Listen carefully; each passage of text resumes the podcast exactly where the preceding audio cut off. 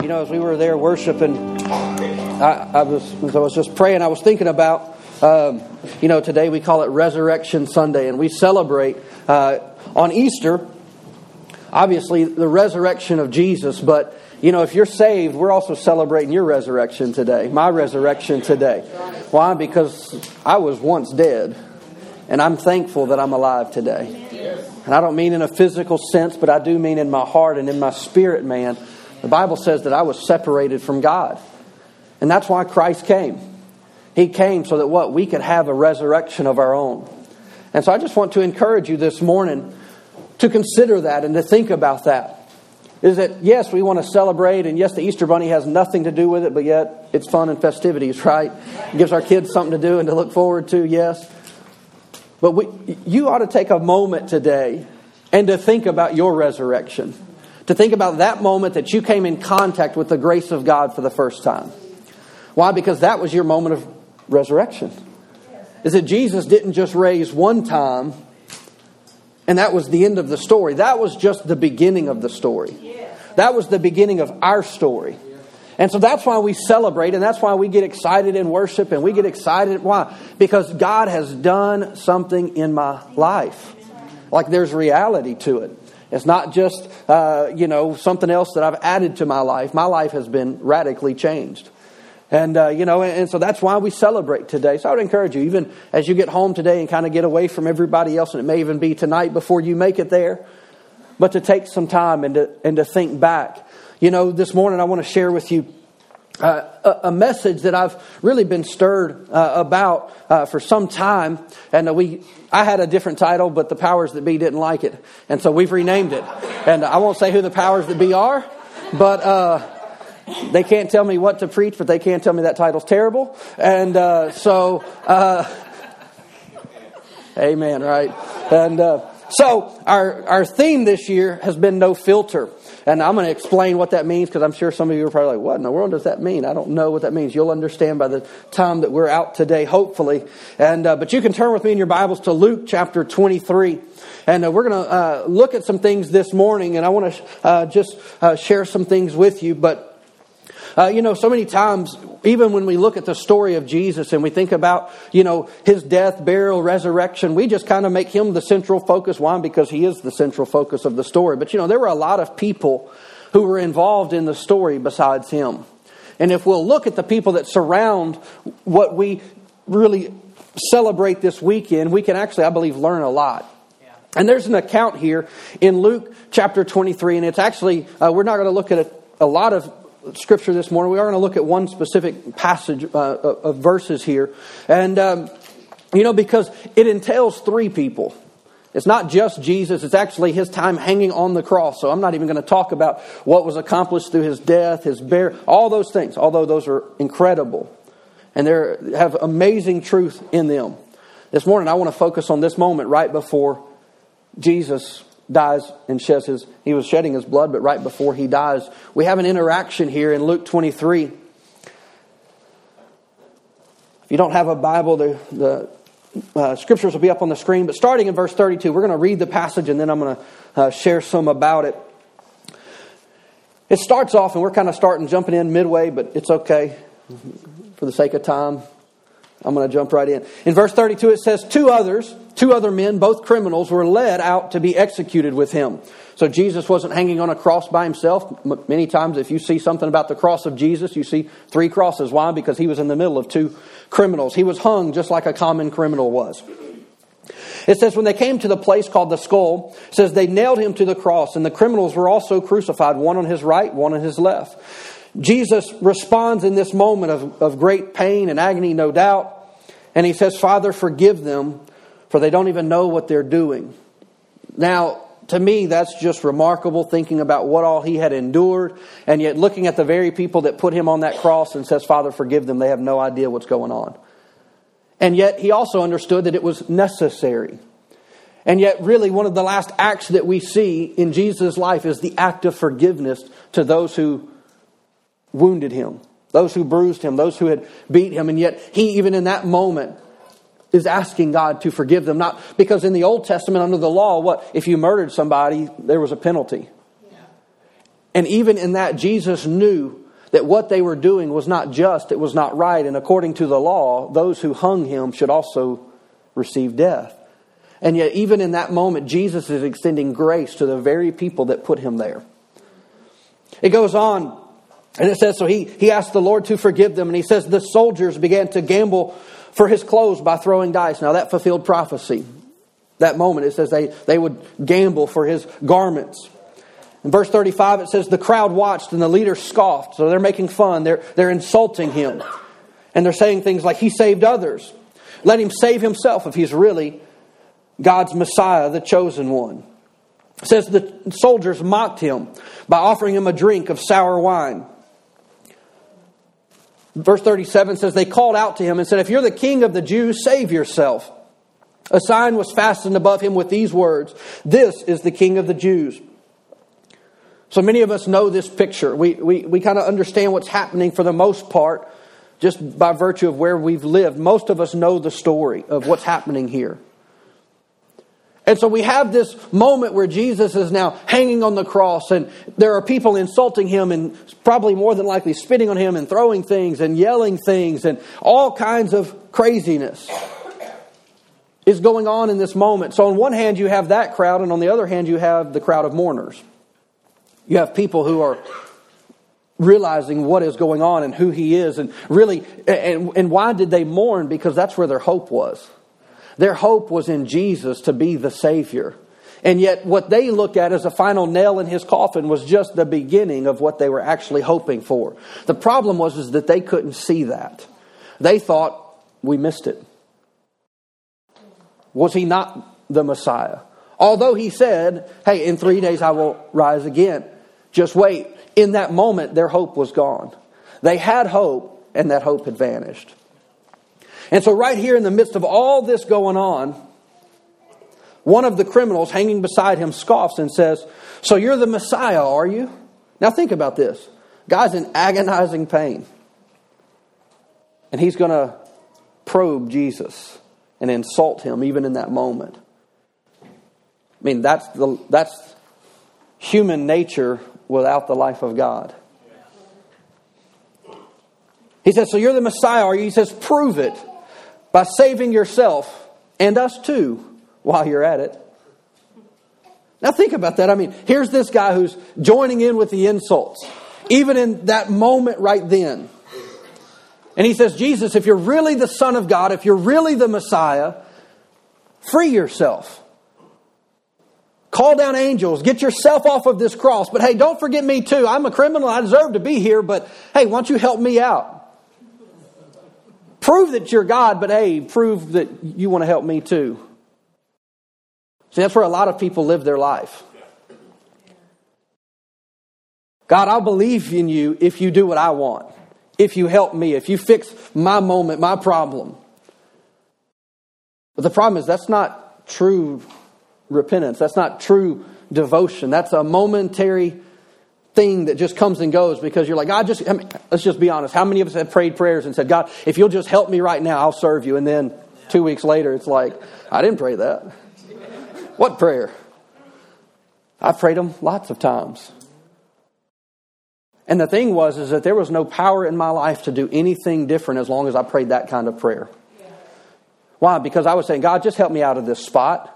But I wasn't really ready or in a place to say, God, I need your ability and I need your grace. I need your power in my life. Because you only get power through surrender. It comes no other way. You only get the ability of God from surrendering our life. And yet, here this guy has the mentality. And so, this one criminal only wants to be saved from his cross or from his consequences. See, one of the things that we can even recognize here, and I already alluded to this, is that troubles themselves will not make you change. Just having a rough time, just walking through a season, and you think, man, you know, if the consequences were big enough, I would change. Like, oh, one day I'll make that adjustment. One day I'll make that change. One day I'll get serious about my relationship with the Lord. And the truth is, probably not. I mean, people live with the idea or the thought is that, man, even, you know, when I get older, I was a youth pastor for years. And so teenagers all the time, like, oh, when I get older, I'll live for the Lord. Unfortunately, I watched some of them die not having made that decision. And knowing of their passing and wondering. And that, that's the reality of the life that we live. And so we see here is that even this guy who's hanging on the cross, who's hurling his insults at Jesus, even his situation that he's in in that moment wasn't enough. I mean, he knows he's going to die. They're not taking him off of that cross until they know that he is. Even in that moment, he was still hardened and proud. He looked at Jesus just like a criminal like him. He says, Look, I know that I deserve to be here. You deserve to be here. And yet there's another man in the story that we see that's quite a stark contrast in verse 40. It says, The other criminal protested and says, Don't you fear God even when you've been sentenced to die? Like you may not fear anybody else, but do you not even in this moment? Like, what's wrong with you? Don't you at least fear God? Verse 41, he says, We deserve to die for our crimes, but this man hasn't done anything wrong. Then he says and looks to Jesus and says, Remember me when you come into your kingdom. And Jesus responds and says, I assure you today that you will be with me in paradise. I, today, you have two criminals, two guys right at the verge of death. One seals his fate and one seals his fate two different faiths. One guy refused to acknowledge the very one who was hanging to save him. But one guy recognized it and says, I deserve this cross and I deserve this death, but I, I, know you don't. So today, would you remember me? He didn't ask Jesus to say, he just said, Hey, remember me when you just be kind, be friendly. And yet Jesus takes it a step further and says, Hey, today you're going to be with me in my kingdom. I won't just think about you in my kingdom. You're going to be there with me. Why? Because this man in this moment has, has recognized who he is, has recognized really the condition of his own heart, and realizes this guy can help. This guy can, and, and I need help. And he recognizes even in that moment. He realized and recognized that Jesus had done nothing wrong and yet he was there. But even in this moment, and this is just moments before Christ breathes his last breath, in the last moments of Jesus' earthly bodily existence, he extends grace and mercy to someone who did not deserve it. That's good news for me. Why? Because God's grace is, is amazing, but I needed God's mercy. And, just as this man here, you know, and the thing that I want you to, to hear is that just as Christ upon that cross was gracious, Christ is equally as gracious and as merciful today from his throne. He was merciful and he was gracious hanging beside two criminals, but he's equally as kind and as gracious and as merciful today as he's sitting on a throne. And that same grace that he extended to this criminal also extends to us. Why? Because that's the whole purpose and the reason that he came. It was to what? To lay down his life for the sake of many. But even in the even in the contrast of these two men, I believe that there's something for us to look at ourselves and evaluate our own hearts with. And it doesn't matter if you if you're here this morning, you say, "Well, I'm not really a Christian. I don't even know if I believe all this stuff. Somebody invited me, and I'm just kind of here to figure to kind of check it out. It's all kind of weird so far." Or you may be here and you're like, "Man, I've been saved my whole life. I got saved at four years old." Okay. There's still something to be said, though. To you, there's still things in all of us See, one of the things that's crucial that I see as a very stark contrast is one criminal was prideful. He was, he was proud of his crime. Hey, I deserve to be here, but hey, why don't you help me out? The other guy recognized and humbled himself and said, Jesus, I need you. Jesus, I need help in this moment. See, and I think that something powerful happens when we come to the place of realizing our need for God. And I mean beyond just the initial, like, Jesus be the Lord of my life. I mean, like tomorrow morning. You know, resurrection life is still available on Monday morning, too, just like it is Sunday morning. And in truth, you probably need it more tomorrow than you do today because you got to deal with different kind of folks tomorrow. And so you're going to need the ability of God to function tomorrow and Tuesday and Wednesday and Thursday and whatever day it may be. But when we realize our need for God is this, and when I say our need for God, this is what I mean by that. Is that when I say that when we recognize our need is it's not an option, it's not an accessory, it's not something else that we already add to our life. That's the problem. We want to take Jesus and we want to say, okay, here's my life, but I want you to fit into what is. And yet, as followers of Christ, we have to deny ourselves. Jesus doesn't become an addition to life, he becomes life. He becomes the focus, the central point, the, the epicenter of our universe that we revolve around. He doesn't revolve around us, we revolve around him. And when we live this way, it actually changes the dynamic of how we get to experience the power of God.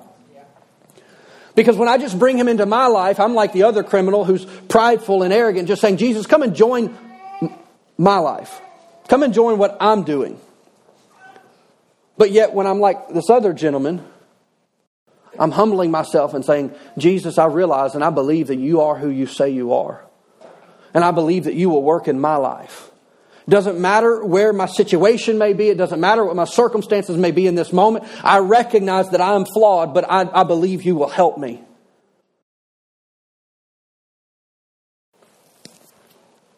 John chapter 1, verse 4, out of the New King James Version, says this.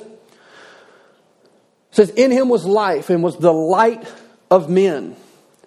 See, we talk about walking for the Lord and living for the Lord and surrendering our life, but the reality is, is that it is a life to be lived, not in ourselves, not dependent on ourselves, not uh, confident in ourselves, but now my confidence goes to the one who has saved me, paid for me, and has delivered me. And now I'm looking to live a life that is full of His ability, full of His mercy, full of His power. Why? It's because I can't live the way He wants me to in myself. I have to humble myself and say, Lord, I need you. See, D- Jesus doesn't just bring life, He is life. I mean, you know, there's several statements. There's actually seven statements where he says, I am, I am, I am.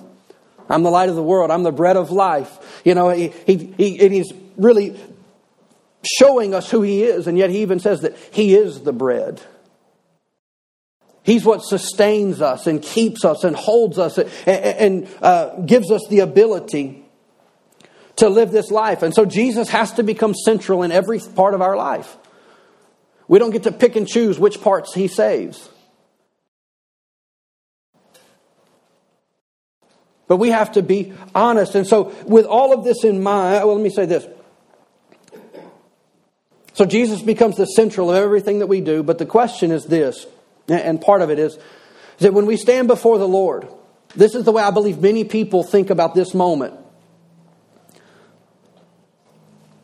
They think, well, when I stand before the Lord, I'm going to stand for Him for who I thought I was.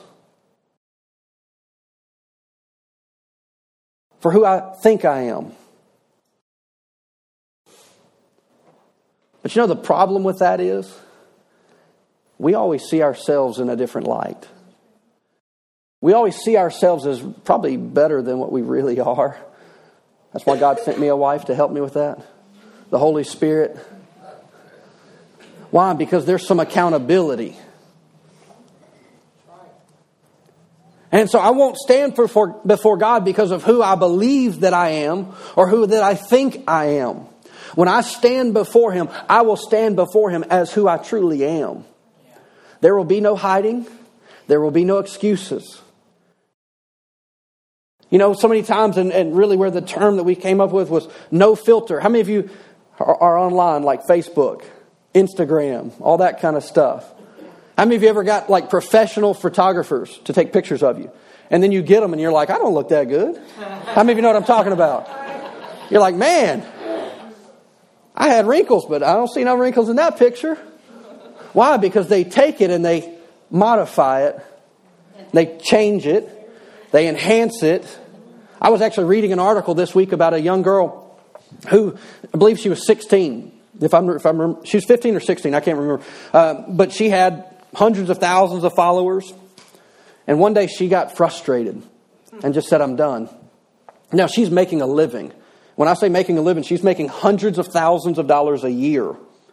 She's six, 15, 16 years old off of her Instagram. How many, what, some of you don't even know what Instagram is. You put your life out there in a picture and let people like it, comment on it, so forth, so on. And this is, and so what she did, she got fed up with the whole thing. And so what she did, she started posting those same pictures, but with the truth. I took this picture 500 times. I was paid to take this picture. I, I, was paid by the person's pants I'm wearing, the shirt I'm wearing. I was paid, and it took three days to get this one picture. And then she'd show another one. These were all professionally taken pictures. Everybody thought she was taking with her cell phone. Because he has this just beautiful, perfect picture. Not realizing that there's a whole crew of people behind it making it happen. And she talked about how that it meant nothing. She's like, I looked perfect and beautiful. But yet you have no idea what it took to actually make that moment happen. And of course, she's posting these pictures all the time.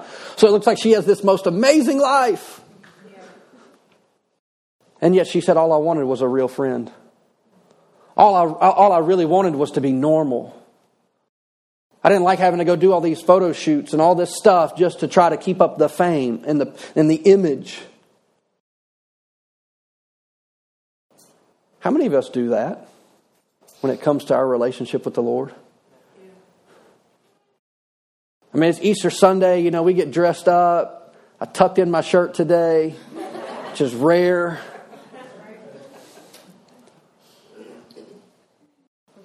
And we, we play the part and we look like the happy family and we come to church and we act like our marriage is great and our kids are wonderful and our jobs are just amazing. And the problem is we're deceiving ourselves that we're not being honest. Number one, with ourself. Here's the problem with this if you're not honest with yourself, you can't be honest with God. And if you can't be honest with God, you don't get the power to change. So, what happens? You become a frustrated person saying, I love God, but no change is happening. There's no reality, there's no substance to, to this life that Jesus died to give us. And so, my encouragement for you this morning is to take the filters off. Stop looking for that perfect situation, perfect scenario, perfect life, the perfect family, whatever it may be. Remove those things and be honest. be honest with yourself about even the condition of your own heart, with your struggles. Those, those fears that you have, those things that you don't want to tell other people about. I'm not telling you to go air your laundry out on Facebook. Oh, Please don't. Save yourself some sorrow.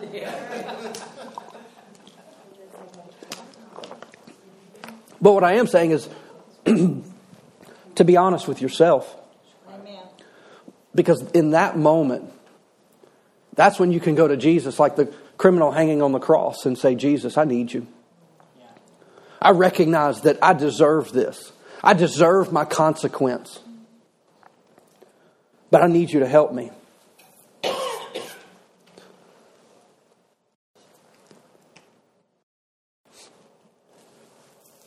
So if we know that God knows everything and sees everything, then why do we try to hide it? Why do we try to mask it? We're like, well, we're fooling everybody else. We're doing so awesome. It's great. Everybody thinks my life's perfect. But on the inside, we know it's not. Even though we try to fool ourselves, we know in our heart that, hey, I'm not content and I'm not happy and, and there's things in my life. And I'm not saying that living for Jesus is all roses and lollipops and beautiful and I'm going to walk through things. But this much I do know is I'm not alone. And I'm not left to myself to try to figure it out. I have a Savior who wants to help me, who wants to help you. But it won't happen as long as I'm hiding or denying. See, we can live in that place where we just deny what's going on in our own heart, even though we know it, even though we know it to be true.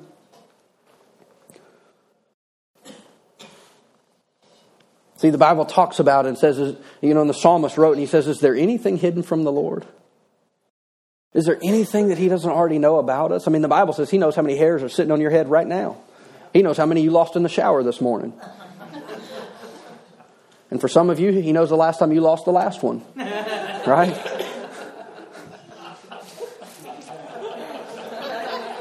Some of you just got that. It took a second. It was like rolls of laughter, like a couple waves, a couple waves. welcome to the party, by the way. No, see, the Lord knows us intimately. And the thing is, is that Jesus didn't come so that we could halfway live this life in resurrection power. Jesus came that we could walk in the fullness of what that means. Now, I know we can use terms and they become churchy and it's, you know, well, resurrection power, what does that mean? The same power that raised Christ from the dead. So let me ask you this are you dead this morning? Because even if you were, there's still enough power that would raise you up. And you may be dead in other parts of your life. You may be wounded in your heart, you may be wounded in your soul, and I have good news is there is still resurrection power to bring that dead part of your life, that dead part of your heart, that dead part of your soul back to life. Is that we serve a redeeming God that restores and to brings and, and He brings back. That's the beauty of the gospel. He says, Bring me the broken and I will repair.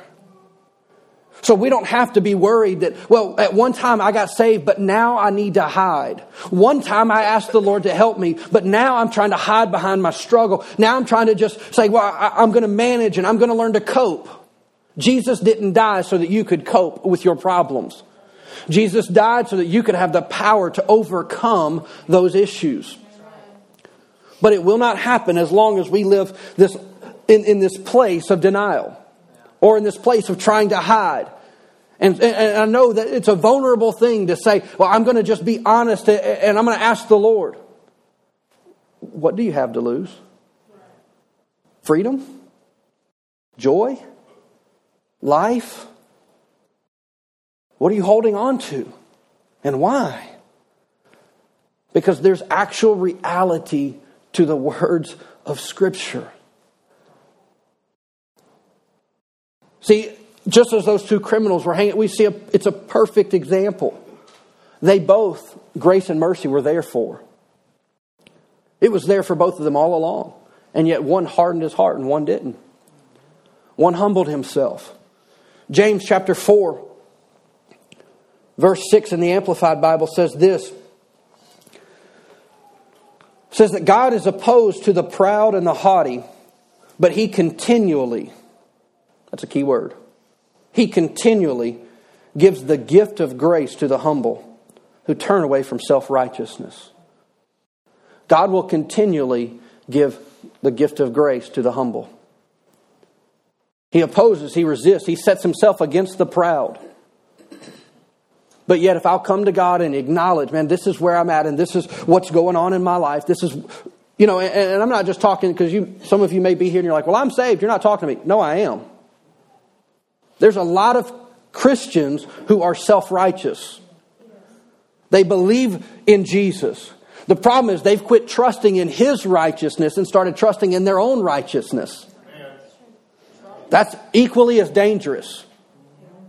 That's deception at a great level. Well, I'm good. Even Jesus, who was perfect, when people said he was good, says, No, I'm not. He said, There's only one that's good. Jesus saying, could have said, You're right. I'm the spotless lamb. I'm the one, I'm, I'm, the perfect sacrifice all those Old Testament sheep and goats and all those sacrifices, they were all pointing to me. You're right, I'm good. and yet he even refused to give into that and says, No, I, I'm a humble servant. There's only one that's good, and that's my Father.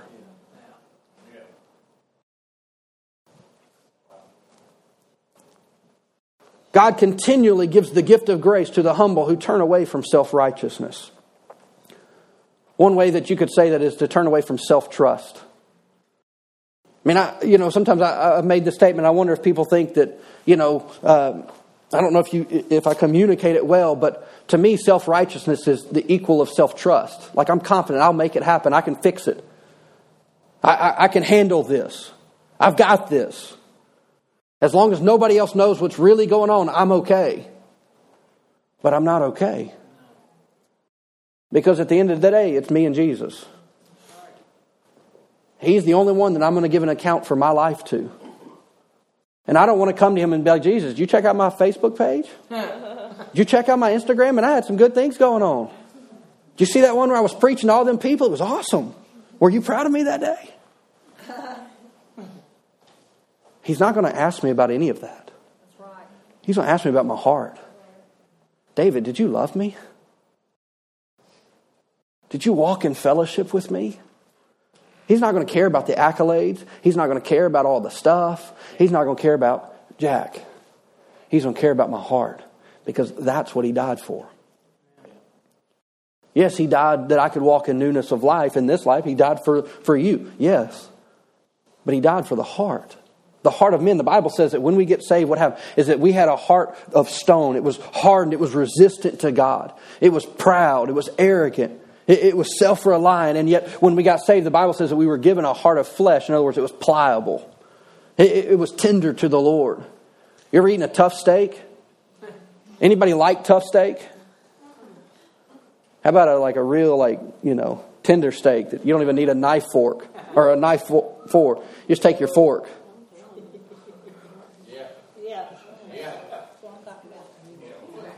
Some of you don't know what I'm talking about, but.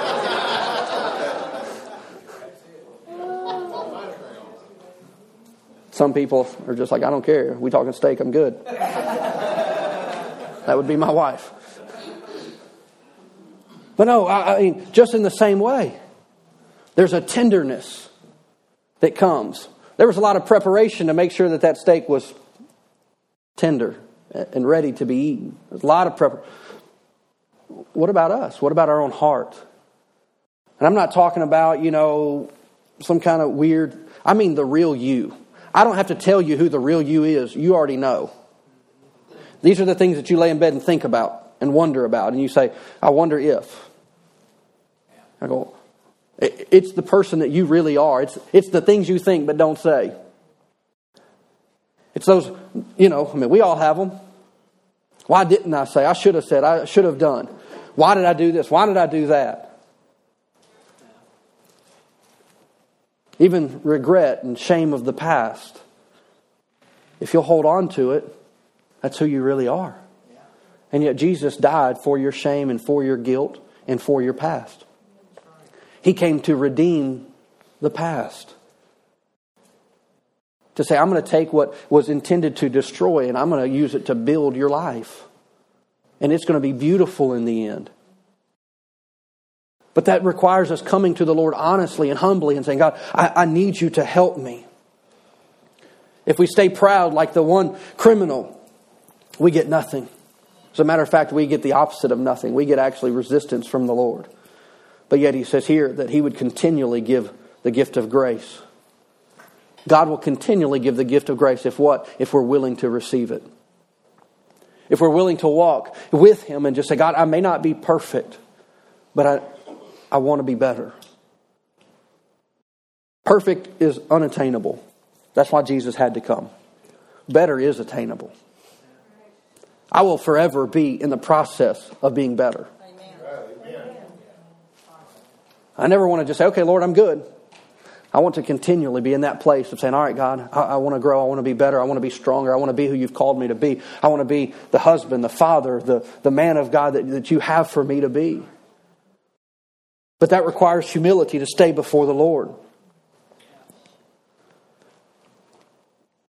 John the Baptist makes this statement, and I'm just going to quote it. It comes out of John 3.30. But it's right at the end. John the Baptist was the forerunner to Christ. He was the one, the Bible says that he would be a voice crying in the wilderness, declaring the way of the Lord. So, in other words, he, he, was a prophet. He was the one to come before the Messiah. And a lot of people thought he was the Messiah. And they would come and ask, are you, are you the Messiah? And he says, No, there's one coming that's even greater than me. He said, I'm not even worthy to even put his shoes on for him. And he makes a statement in John 3, verse 30, and says this He says that I must decrease so that Christ, the Messiah, can increase. That's the key to a successful life with the Lord. I, me, my desires, those things. And look, and you're like, well, I don't want to be different. No, when I become, when I deny myself, I actually become more and more and more the person that I was actually designed by God Himself to be. The closer I walk with the Lord, the more my insecurities dissipate. Why? Because God didn't design me to have insecurities. Life has taught me insecurities. I wasn't designed to be bound with thoughts and depression. Jesus came so that what I could walk in freedom. See, in, in my DNA, I was encoded. You were encoded with a, a reason and a life and a purpose. But as long as you're willing to, to accept those things into your life and just say, well, this is just who I am, it's not who you were meant to be, though. Jesus came and he, he is life, but he came to give us real life. That, that's, the, that's why we celebrate today. It's more than a moment. It's a continual process that God is working in us and for us and in our hearts. For what? So that we can actually reflect His glory. That's the power of the gospel is that all I have to do is to be humble before the Lord, to not kind of whitewash over areas of my life, is to just acknowledge it. God, I blew it today. Sometimes we ought to maybe adopt that prayer and just acknowledge it. He knows it. But yet there's something powerful that comes when I just own it. See, the criminal that, that received grace on the cross, he owned his mess. But because he owned it, he got grace. He got the mercy of Jesus in that moment. The same is true for us today. You might be in a mess, but hey, this is where I am, Lord. I, I've messed up. I've gotten into a spot. Yes, but I need you to help me. I'm not looking to just get off of my cross like the other criminal. I'm not looking to just get out of my consequences like that guy. Lord, I want you to change me.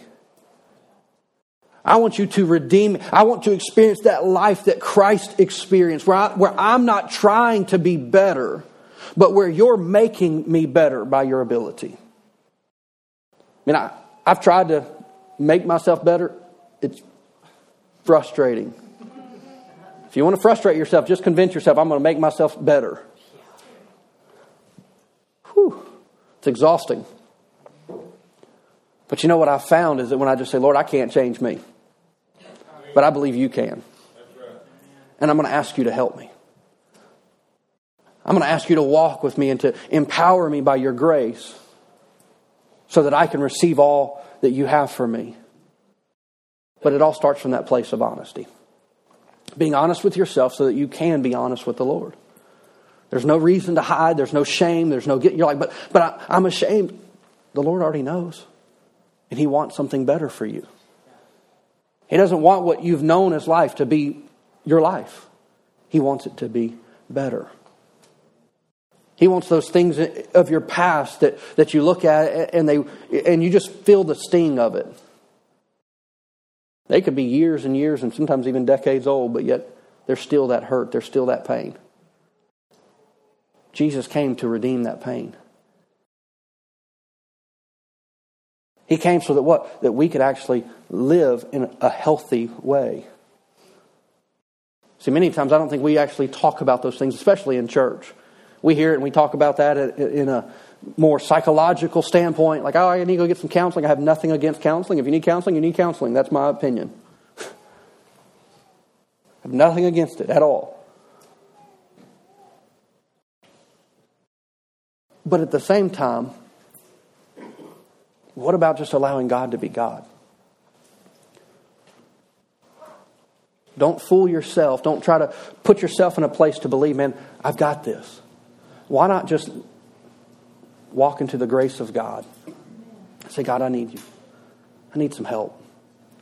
And when we're honest, there is power.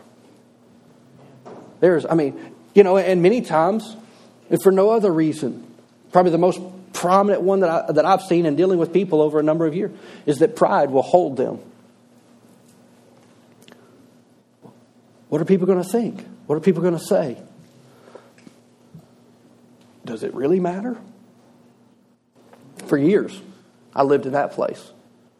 Oh, I can't do that. What would people say? What would people think?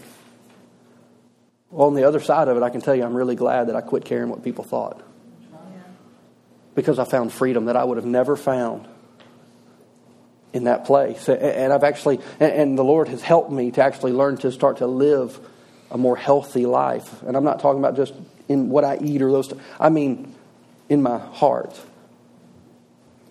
Hey, I'm going to let go of those things just as Jesus did on the cross. I'm not going to hold on to unforgiveness. Somebody may have wronged me, but God, I'm going to put that in your hands. I'm not going to hold that against them any longer.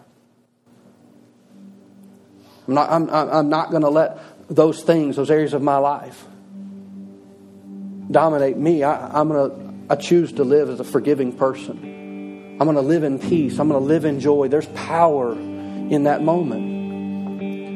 And it all starts with some honesty. Coming before the Lord. Just as we've said. Taking all the filters off. I'm not looking for picture perfect pictures. I just want to be me. I just want to be honest before the Lord. But when we do that, there's amazing ability and power waiting for you in that moment. I want to ask you to stand up with me this morning.